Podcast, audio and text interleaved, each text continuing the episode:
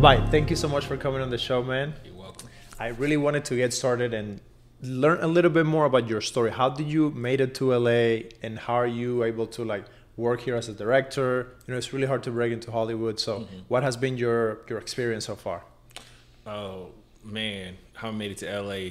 I made it to LA. It was negative five hundred dollars. Negative five hundred. Yeah, I borrowed five hundred dollars from somebody, um, and then I came out here to uh, actually for my birthday. And then I was like, oh, I'm gonna stay. So then I borrowed some money, and uh, it's been a grind ever since then. What year was that?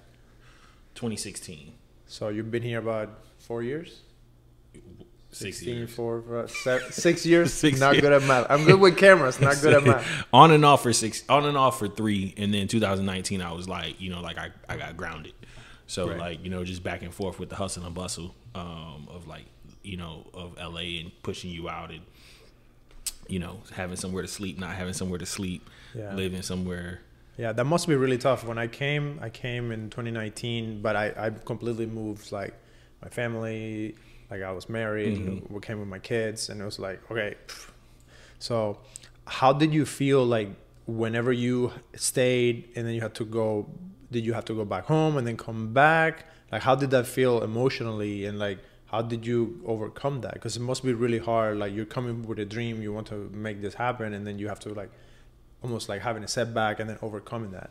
Um, well, I mean, I came with the mindset that it, this is gonna happen no matter what. Uh, you know, there was a lot more to there was a lot more to it than just coming here. You know, I came. Uh, there was a lot more to it than me just coming here that you know God partake in. But I just had a mindset that I was gonna I was gonna do what I needed to do, and um, I'm just gonna push through. To be honest, so came here, I went back, and I just didn't want to be back in Miami. So it was just like, well, that's where I'm originally from. So I just was like, yeah, there's nothing here for me. You know, I've done 30 years of my life in Miami, and it just like it just wasn't it wasn't hitting. So I was like, I just got to get back to LA. So I'll be in Miami for a week, back to LA, Miami for a couple months, back to LA, trying to just figure stuff out to the point where it was like sometimes I wouldn't even go home. You know, just sleep in the car for however long it took till I got a place or somewhere to live. Wow, that must be tough, man.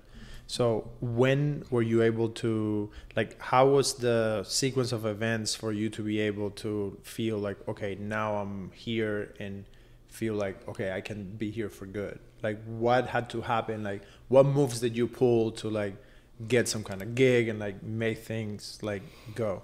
I was um uh what moves did I pull?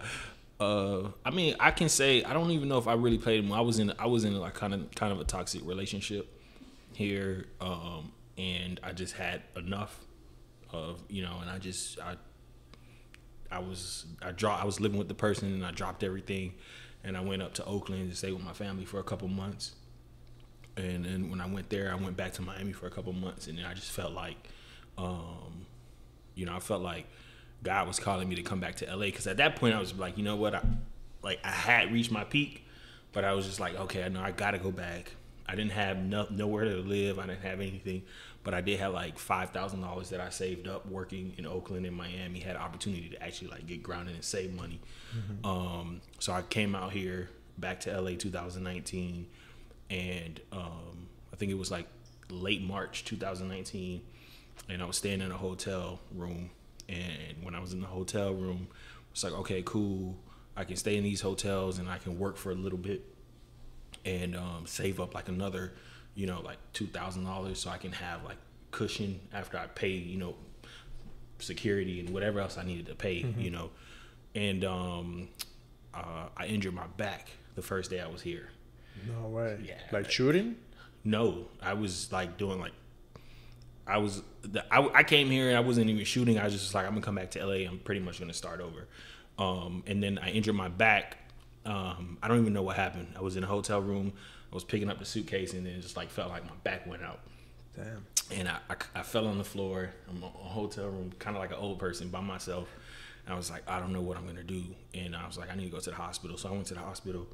They did a checkup. In the middle of the hospital, I got a phone call from a guy that I met like six months prior in LA, walking to, walking to church. We just met, and he so happened to be from Miami, but I didn't know him, nothing like that. I just met him here in LA, and he was like, "Hey man, um, I don't know what you're doing, But if you're, you know, if you're in LA, you know, like I was, he was in the midst of praying. He was like, I was praying. God was like, yo, like, um, you need somewhere to live. And he was like, you know, I got somewhere for you to live, you know, for about a couple months, no problem. Wow. And I was like, "What?" He was like, "Yeah." Like he's like, "Are you in LA?" This is the this is the this is the the day after I flew in, and it was this was the day after I flew in, and I was like, "Yeah, I actually do need somewhere to live," and I couldn't work because my back was hurting. They gave me some pills, so he was like, "Yeah, just come by the studio." Um, it was it happened to be a six uh, six thousand square foot studio. Wow. That he that he had just opened up, and he was like, "Yo, yeah, you could just stay here for how long you want." I stayed for a couple months, and then from there, um, uh, when the couple month period came over, you know, I was like, okay, now I need to get a place. I need to do this, but I didn't want to do Instacart. I didn't want to do that stuff. I still had my money saved up because mm-hmm. I was living somewhere for free. I got my health back. I started working out. I lost weight, everything. Because at that point, I was like maybe like two close to 250 in weight. Wow. Being over, being with him and just being able to work out, I got down to like 210 just like you know in better shape and everything. Mm-hmm. and he just like, um, I was I was in my car and I was just um, you know contemplating, okay, where I'm gonna live. He walked up to the window. We haven't had much conversation um, outside of just hanging out about where I'm gonna live. He was like, hey, look, man, um, how about you work for the studio? You run it, you do all the stuff, and I'll pay you, and you can live here for free. So we worked something out, nice. and he was like, "You can, I can pay you what you want and you could pay rent to me or I could pay you half of what you want and you can live here for free. And I did that for a year and that was the that was the starting point, man. That's and awesome, man. You, I mean, I know that that was probably one of the hardest things that you have had to do, mm-hmm. like going through that process of. But at the same time, you were so blessed and lucky that to find someone that would help you yeah, way. I mean, he found me. I didn't find him. I wasn't even thinking about him, but I was I was blessed to get that to get that opportunity and to hey have the opportunity to run a studio, mm-hmm. um, a small studio, but you know the opportunity to run one. So, what would you recommend? Uh, 20 21 year old kid that wants to move to la live the dream become like an actor director producer like what would you recommend they do to make that happen i would recommend them to come out to, to just move out preferably have a plan or have some money um, but just move out and don't move out distracted. You know? Don't move out distracted. Yeah, don't come here distracted. Don't come here for a relationship. If you're already in one, that's cool, but don't come here for a relationship. Don't come here because somebody promised you something. Um, don't come here thinking you're gonna party. If you're gonna come to LA, a lot of people do get lucky uh, with like being new here and having that grind spirit, and they get in a lot of doors, and um, but they lose it after about a year and then like the, then LA starts to hit them. Yeah. So to do that and then continue to continue to just grind and continue to try to push to keep that momentum up, keep that no matter what's happening, try to keep that momentum. Yeah. There's a there's a lot of people I know now who did that. Who um, when in 2016 when I first came here that I worked with, and they're on TV now. You know, I probably like ten or probably like ten people I know that were either here a couple months before me, a couple months after me, and you know they just kept that momentum and kept striding and kept striding, and you know they. Yeah, I think that element of the distraction is huge because there's so much to do, so many opportunities and things that you could be doing here, and so many people and events and concerts and parties and all that. Mm-hmm. Uh, for me, it's been interesting. Like I, I came strictly to like work in film, uh, and I was never like the type of like going out and, and do that type of stuff. Uh, but it was hard to break from the one job that I had over into like directing full time or producing full time. Because when I first came, I started working as a location scout mm-hmm. for a TV show at Amazon, and I had amazing opportunity because of the work I did in Atlanta.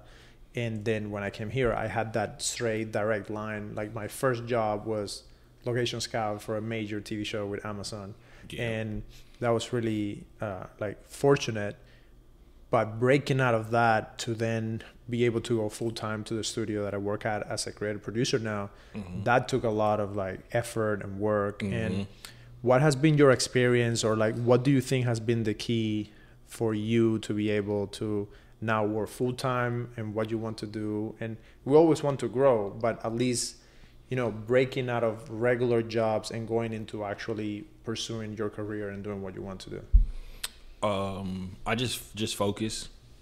Um, uh, focus, no distractions. If somebody or anything is not for you, don't do it. Like I don't even go places that um, are like like people's like, oh, let's go to the club.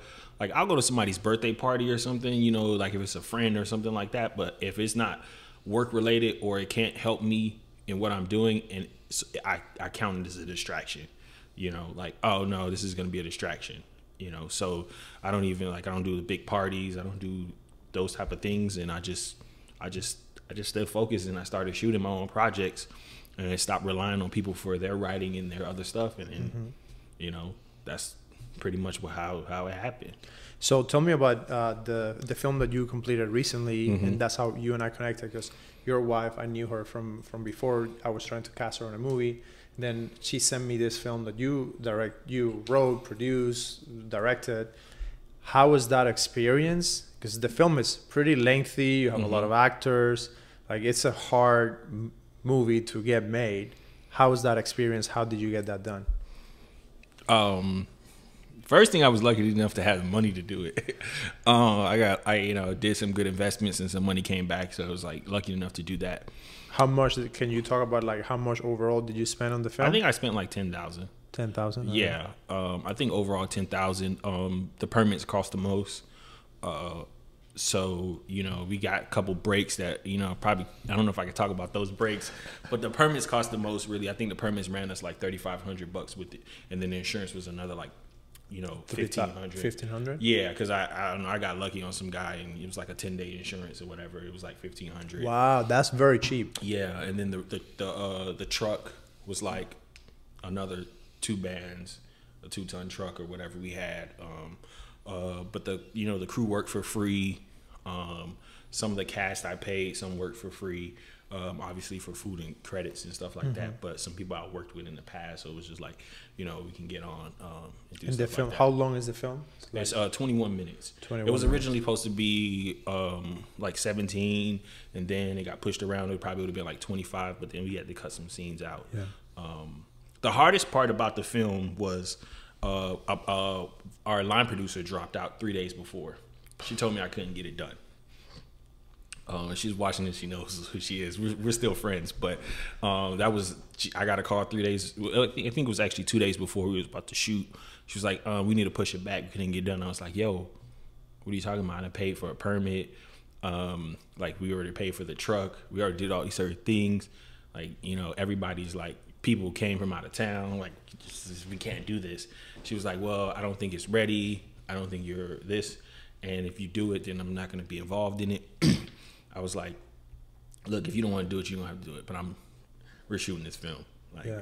if we don't shoot this film, I have no opportunity to shoot this film. Yeah, it's a tricky situation because, like, I understand her point, I, and I feel like almost every film that I have made, I feel up to the point where I'm shooting it, I feel like there's no way we can pull it off. Uh, even working like on big big studio shows mm-hmm. we were always down to the wire like we don't have enough money we're gonna go over budget we're gonna go over schedule so i can understand like your line producer not feeling like secure but i guess that's the spirit that you need to have as a filmmaker where you have to take the risk and just figure it out kind of as you're doing it yeah, I mean, luckily for me, I had luckily for me, I had experience. You know, I started off in music videos and documentaries, so I had experience actually shooting stuff. Mm-hmm. So like, it wasn't a big deal, but it still was like, okay, now I have to do the producer's work while I'm trying to focus on directing work. Mm-hmm. So I uh, so I had to up somebody. Well, this is the main thing she told me. She said, "Who is on this film?" And I was like, "I can't. What are you talking about?" She's like, "There's nobody on this film." She means like as the cast, cast, crew like everybody was pretty much new mm-hmm. to like acting or to you know to um to like being in the crew and stuff like that um and she was like there's no way you guys can like pull it off you know and so like if you guys are watching this, tell me if I pulled it off. If you watched the film, mm-hmm. well, the film is finished, it's done. so like you did pull it off. So she actually kind of challenged me, and I and I felt disrespected. Like you, like hold on. So, but I understand there's nobody on this film, but you telling me I can't pull this off? Nah, no. I'm sorry. I'm gonna have to call you back. You know, I'm gonna have to talk to you later. You know, and um, yeah, that to me that was the most difficult part. Um, managing the cast, all those certain things to me, um, like this is my passion. This is what I love, you know. So, like to me, it just comes natural, you know. So it might sound, I don't, I'm not even gonna say that. It just comes natural. Yeah. you know. So who who was involved in the in the film, like as far as the cast goes, and like, can you tell me a little bit about the experience of working with them? Oh, experience of working with cast was beautiful. Um, yeah, I like Jordan, um, Jordan Johnson. We have Justin, um, Paul, um, Joe, uh, Nick, Paris, my wife, um, Lee Simpson, uh, Lauren Shea Livingston, Pedro. Uh, way too way too many actors. That's that's why your line producer was like, you can't way too many. I'm trying to think. I'm trying to think. It was a couple other people that that um that uh that I think that had a couple roles. Ronnie, um, Ronnie had a role. Um, I had a couple. I had a one cameo in it, um, but I didn't have no lines. Um, uh, we had a party scene. It was a lot of actors, but the experience was amazing. Um, like uh, we did do a casting process, and it was like you know almost down to the wire. Um, oh, Claire. Claire was our judge. I, I, she probably gonna be like, you know, she's an older lady. She she worked on the project with me before, um, before this short film that I produced. Um, it So was how did how did you get your lead actor, and like how do you decide when you're doing a project? How do you decide? Okay, this is the person I'm going to like bet on. Um, so uh, Jordan, Jordan, I, I I would say all four of my actors were pretty much leads, um, but because they were pretty much on the screen the same amount of time. Um, so I'll just start with Jordan. Jordan, he um, I already knew him. I felt like he can do the role. He did a project that I produced like a year prior to that. And um, I love the way he acts. I love the way he delivers scripts, the way he, he memorizes the whole script, the way he takes people, like if somebody goes off script, the way he can bring them back on. So I was just like, I know he can do it. Um, Justin was in the other project as well and um, I was I, I I didn't know what he can actually capable of doing, but when he read for the role, it was like, you know, they they were like a match, the two brothers, um, um, and they played Eric and uh, Peace in the film, and um, Joe, the lead cop, was is actually be- between him and a and a and a, and a semi famous actor that actually submitted for the role, and Joe just did an amazing job. He was the, actually the um the older officer, the the experienced officer in the film. And Nick, I've never seen him act before, but um um my production coordinator and my DP were good friends with him and said that you know he he he wants to start acting. So I had him read for the role. Um he took direction well and I felt like he had the look and I knew that I can bring what I needed out of him. You know what I'm saying? Like I'm very, I'm, I'm like, I'm an actress director. You know, I like the DP to do what they do. I do have experience in like shots and everything. I know about the lenses. I know about all that stuff because you had to one man band, especially when you shoot music videos. Yeah. So, um, but I really like to work with the with the actors. So when I got those people, that was that. um, same thing with Paris. She read for the role, and I was like, perfect. She had slightly British accent, and everybody else was pre- pretty much people I knew, and I knew they acted, and I was like, I know they can do what I needed. What I needed. If you had to pick, would you pick an actor that is more well known, has more followers, or would you go with someone that is like less known? If the talent is like in the same sort of category, how, how would you make that decision? Oh man, if I had to make the decision, um, and I had to, I had in the in the studio didn't have to make the decision or like in on it, I would go with the best actor. Okay. Yeah, I would go. With the, I would go with the best actor for the role. Um, um, I kind of slightly made it. I wish I could remember the guy's name, but I know he played in a couple pretty big projects, and he I think he does a lot of short films because his his um his agent reached out and said he does like a lot doing a lot of these type of projects. Um, but I would I would go for the person who fits the role the best and who can, who I believe can play the role the best. So, how has been your experience here, networking with people, building that group of people that you go to for projects, and trying to like get things produced?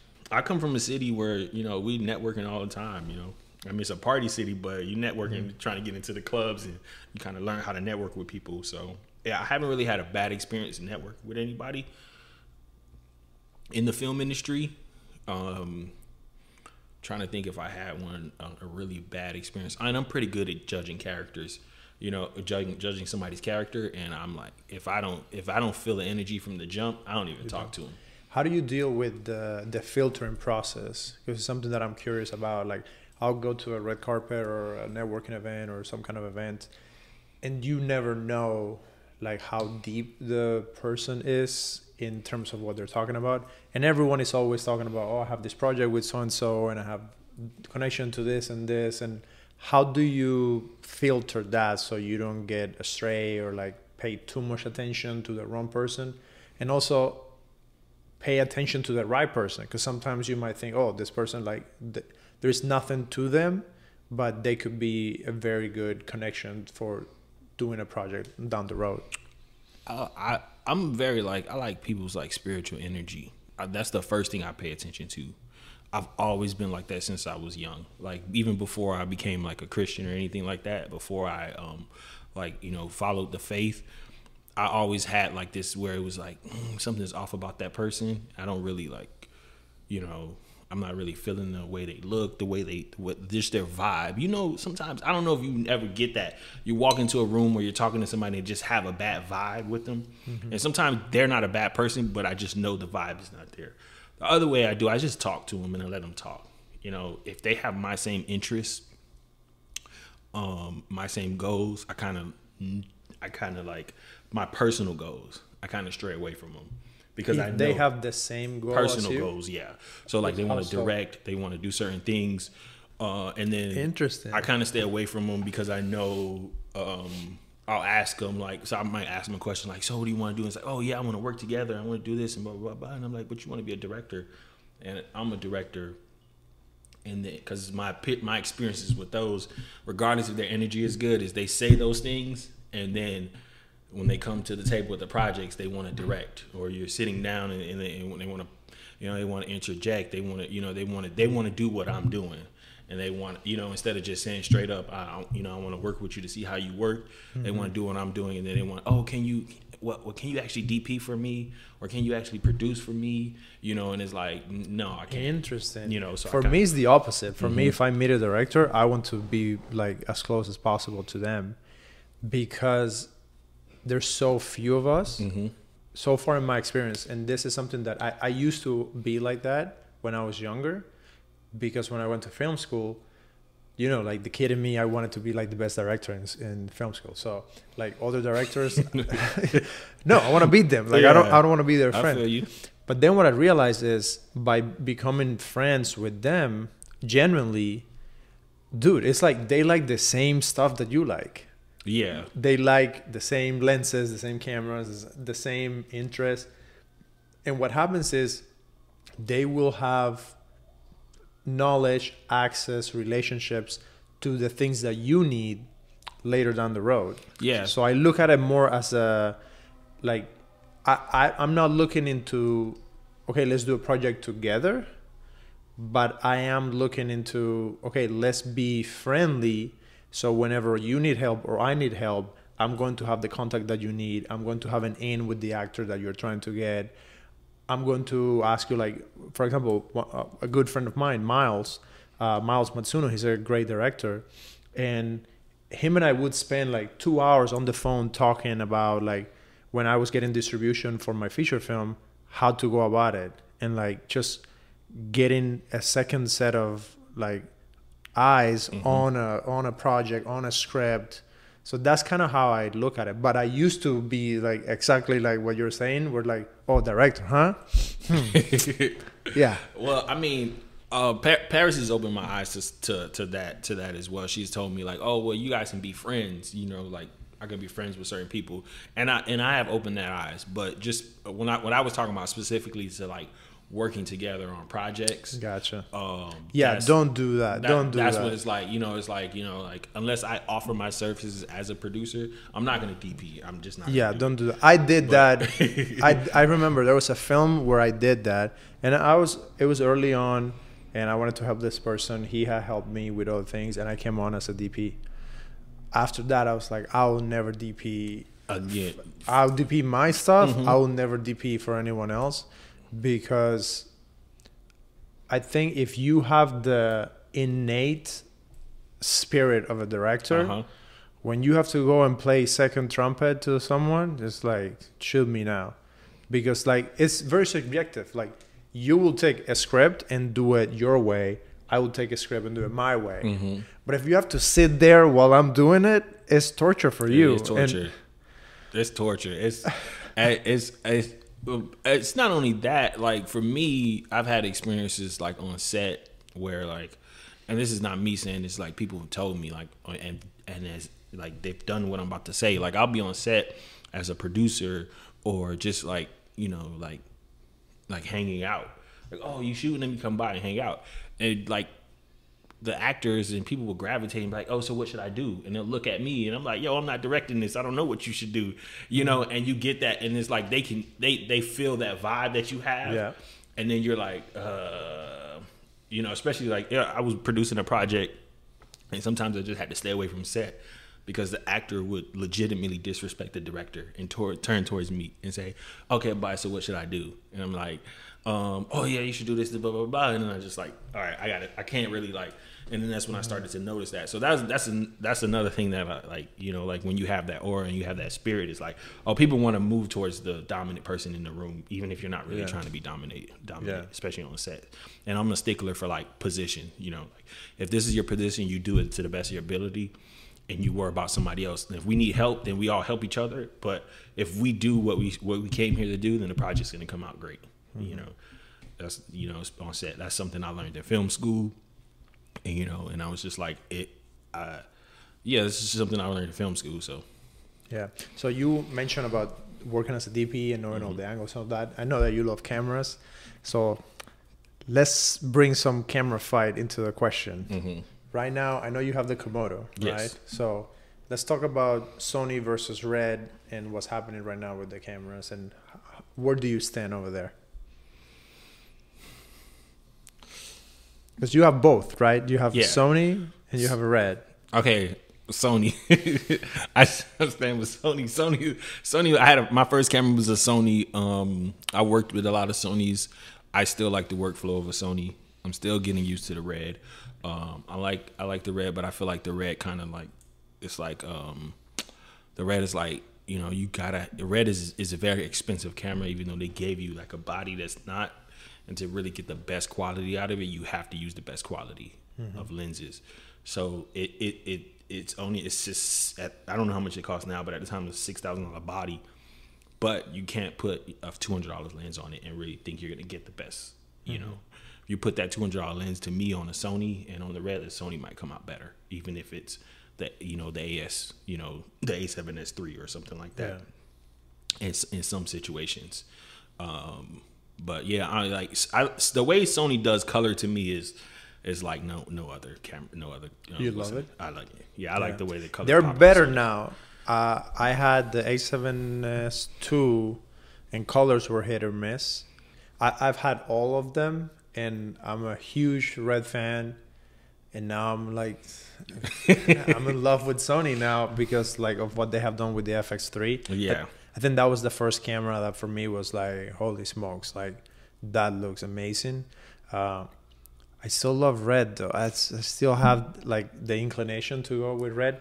Uh, a couple months ago, I shot a project and we had a red Epic, Mm-hmm. which I shot a lot like a long time ago. That's a very old camera, uh, and we had it as a B, as a B cam. I was shooting with the Komodo for the for the main camera, and then for the interview, for this we're doing a documentary for Paramount Plus, and we put on the Epic. Dude, it looked like so cinematic. Mhm. It was like hard to explain, but it has a different quality to the sensor. It's like the quality is not better; it's just different. It has like a little character to it, and I think with the FX3 you reach close to that, but it's still different. Uh, what about Canon? Oh no, no about Canon. No, No, bye bye Canon. don't. I w- I wouldn't pick up a Canon if somebody paid me. I'm sorry, Canon. I'm just saying. Really, I'm a I'm a huge Canon fan. For, for me, I have a problem. I love them all.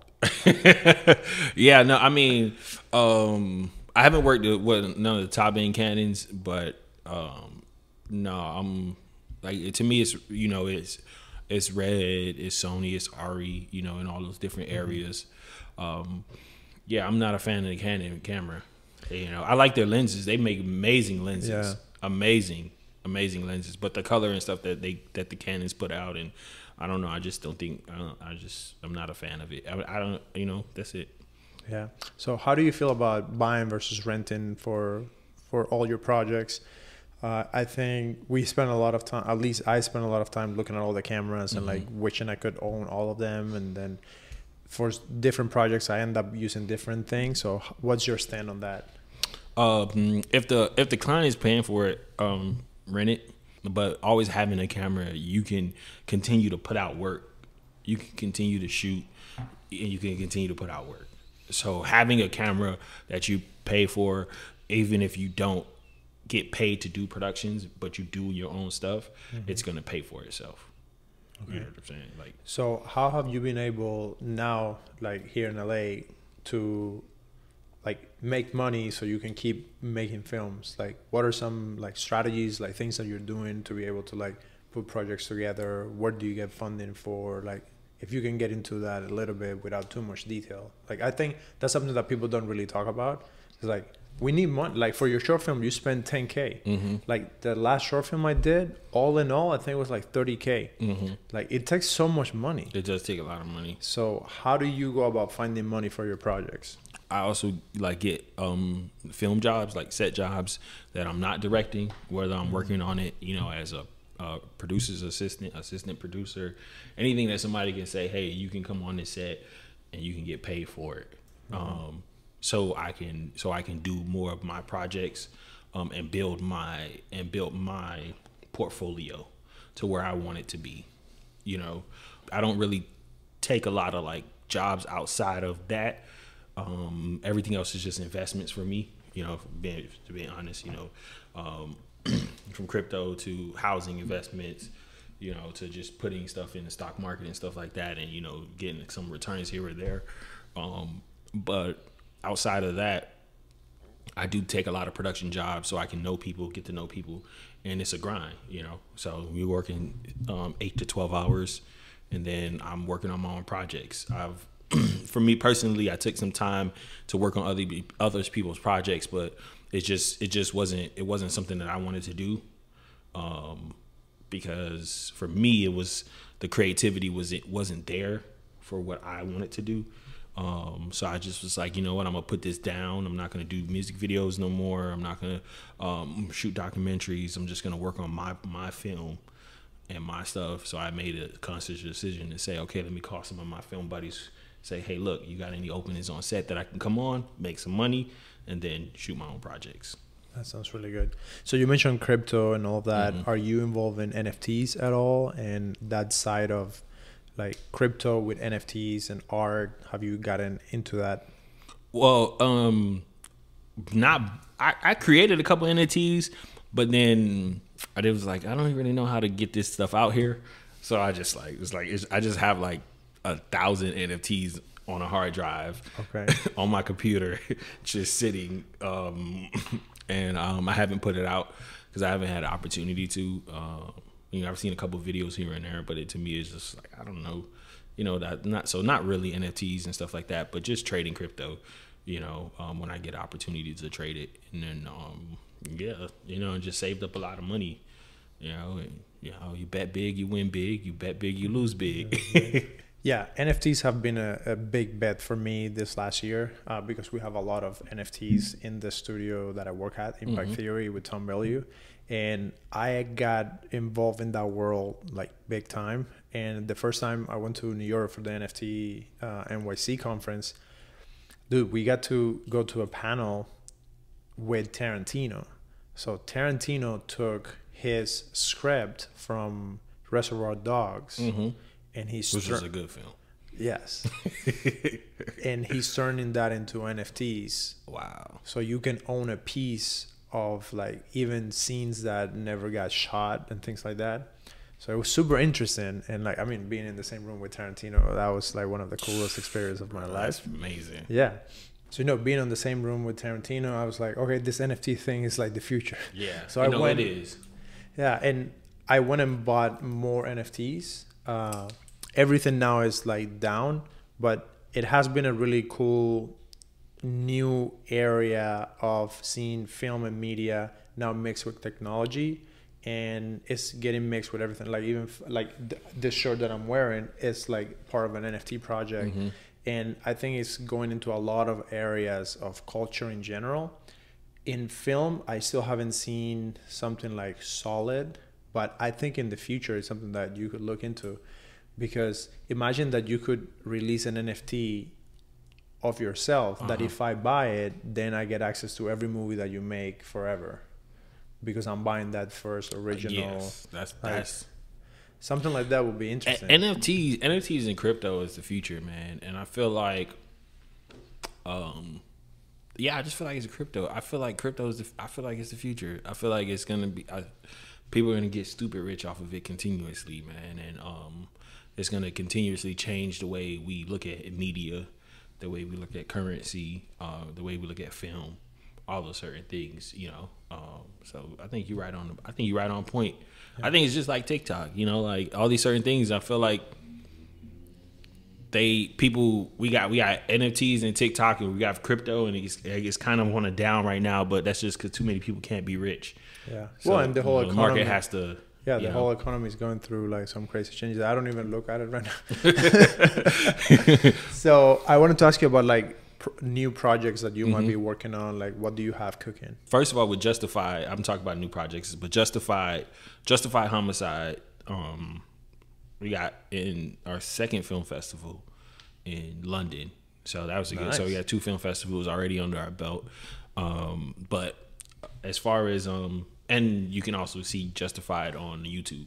yeah So, Justify Homicide on YouTube, you can just go check it out. Yeah, let's touch on that because a lot of people think that when you release the film, you go to festivals and you have to Mm-hmm. do that for like a year and then you can put it online. But in your case, you had the premiere. Like I watched it when, when the premiere happened on YouTube, Mm-hmm. but now you're hitting festivals too. Yes. So talk about that. Oh yeah, well, a lot of festivals nowadays, um, they've also allowed like for it to be premiered somewhere else. Um, I guess so they can get more content. Um, that's the only thing I can think of. But yeah, you premiere it online. You try to get traction. It's also like I said, try to build your portfolio, and then you put it in festivals. Not everybody's gonna see it online. Not everybody's gonna see it in a festival. You know, but if your film has a message, or if it has something that you, uh, it, or it's just your film, I think you should put it out. You know, if you're not gonna, um, you know, get a deal, if you know, or, so, or some sorts. Yeah, I feel like you can continue to put it out. I feel like you put it out for free. You know, that's my theory. I'm gonna keep on putting projects out and keep putting them out for free until somebody says I want to give you a million dollars to 20, 30 to to do this project. You know, and um and and if it makes money on YouTube and if it, I win awards and film festivals, that's great. But I just love the, the art of making film. You know, so Yeah, that's my same strategy. Like I had a film that we made the film, went through festivals, spent all this money going to festivals, and I was telling the other person I was doing it with, "Hey, let's just put it out. Like let's put it out. Let's not wait." Uh, and then eventually, when we put it online, it took like a couple months, but then it it blew up. It blew up. To, like yeah, it blew up. uh, and I, I need to teach you a couple tricks of things that you could do with the description and Please. the algorithm and all that please. because the film all of a sudden catch fire and now has like over 300,000 views. Exactly. And then you have a fan base. Yeah, and like people were looking at the film and like and that thing that you said of like putting something out and like that desire to make movies. Dude, that film even though it's not my best work is the one that I have received the most feedback from from mm-hmm. people that watch it and like all those messages inspire me to say okay what i'm doing is not crazy it's not mm-hmm. nonsense like i'm actually doing something that mm-hmm. is touching people is making them feel something and it pushes me to like believe in that i can keep doing this That's the same thing. That's the same thing that I got. Like it's like because you're doing it, you're doing it for so long, and you're not getting credit, or you're not getting things. And even when you do work for people and you're directing for people, you're creating projects, you're producing for other people or other companies. It's like it, the, the satisfaction there is the money, but it's like, is this what I really want to do? And when you put something out and you get people to tell you, yo, that was great. I didn't expect you to do that. Like my brother even told me, like, I didn't expect that type of quality of film from you.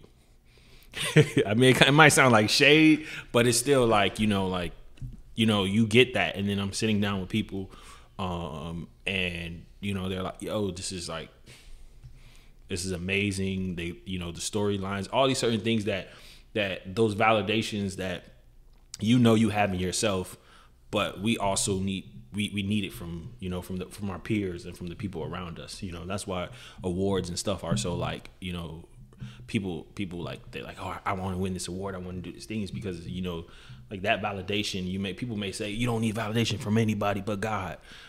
I mean, but we're human.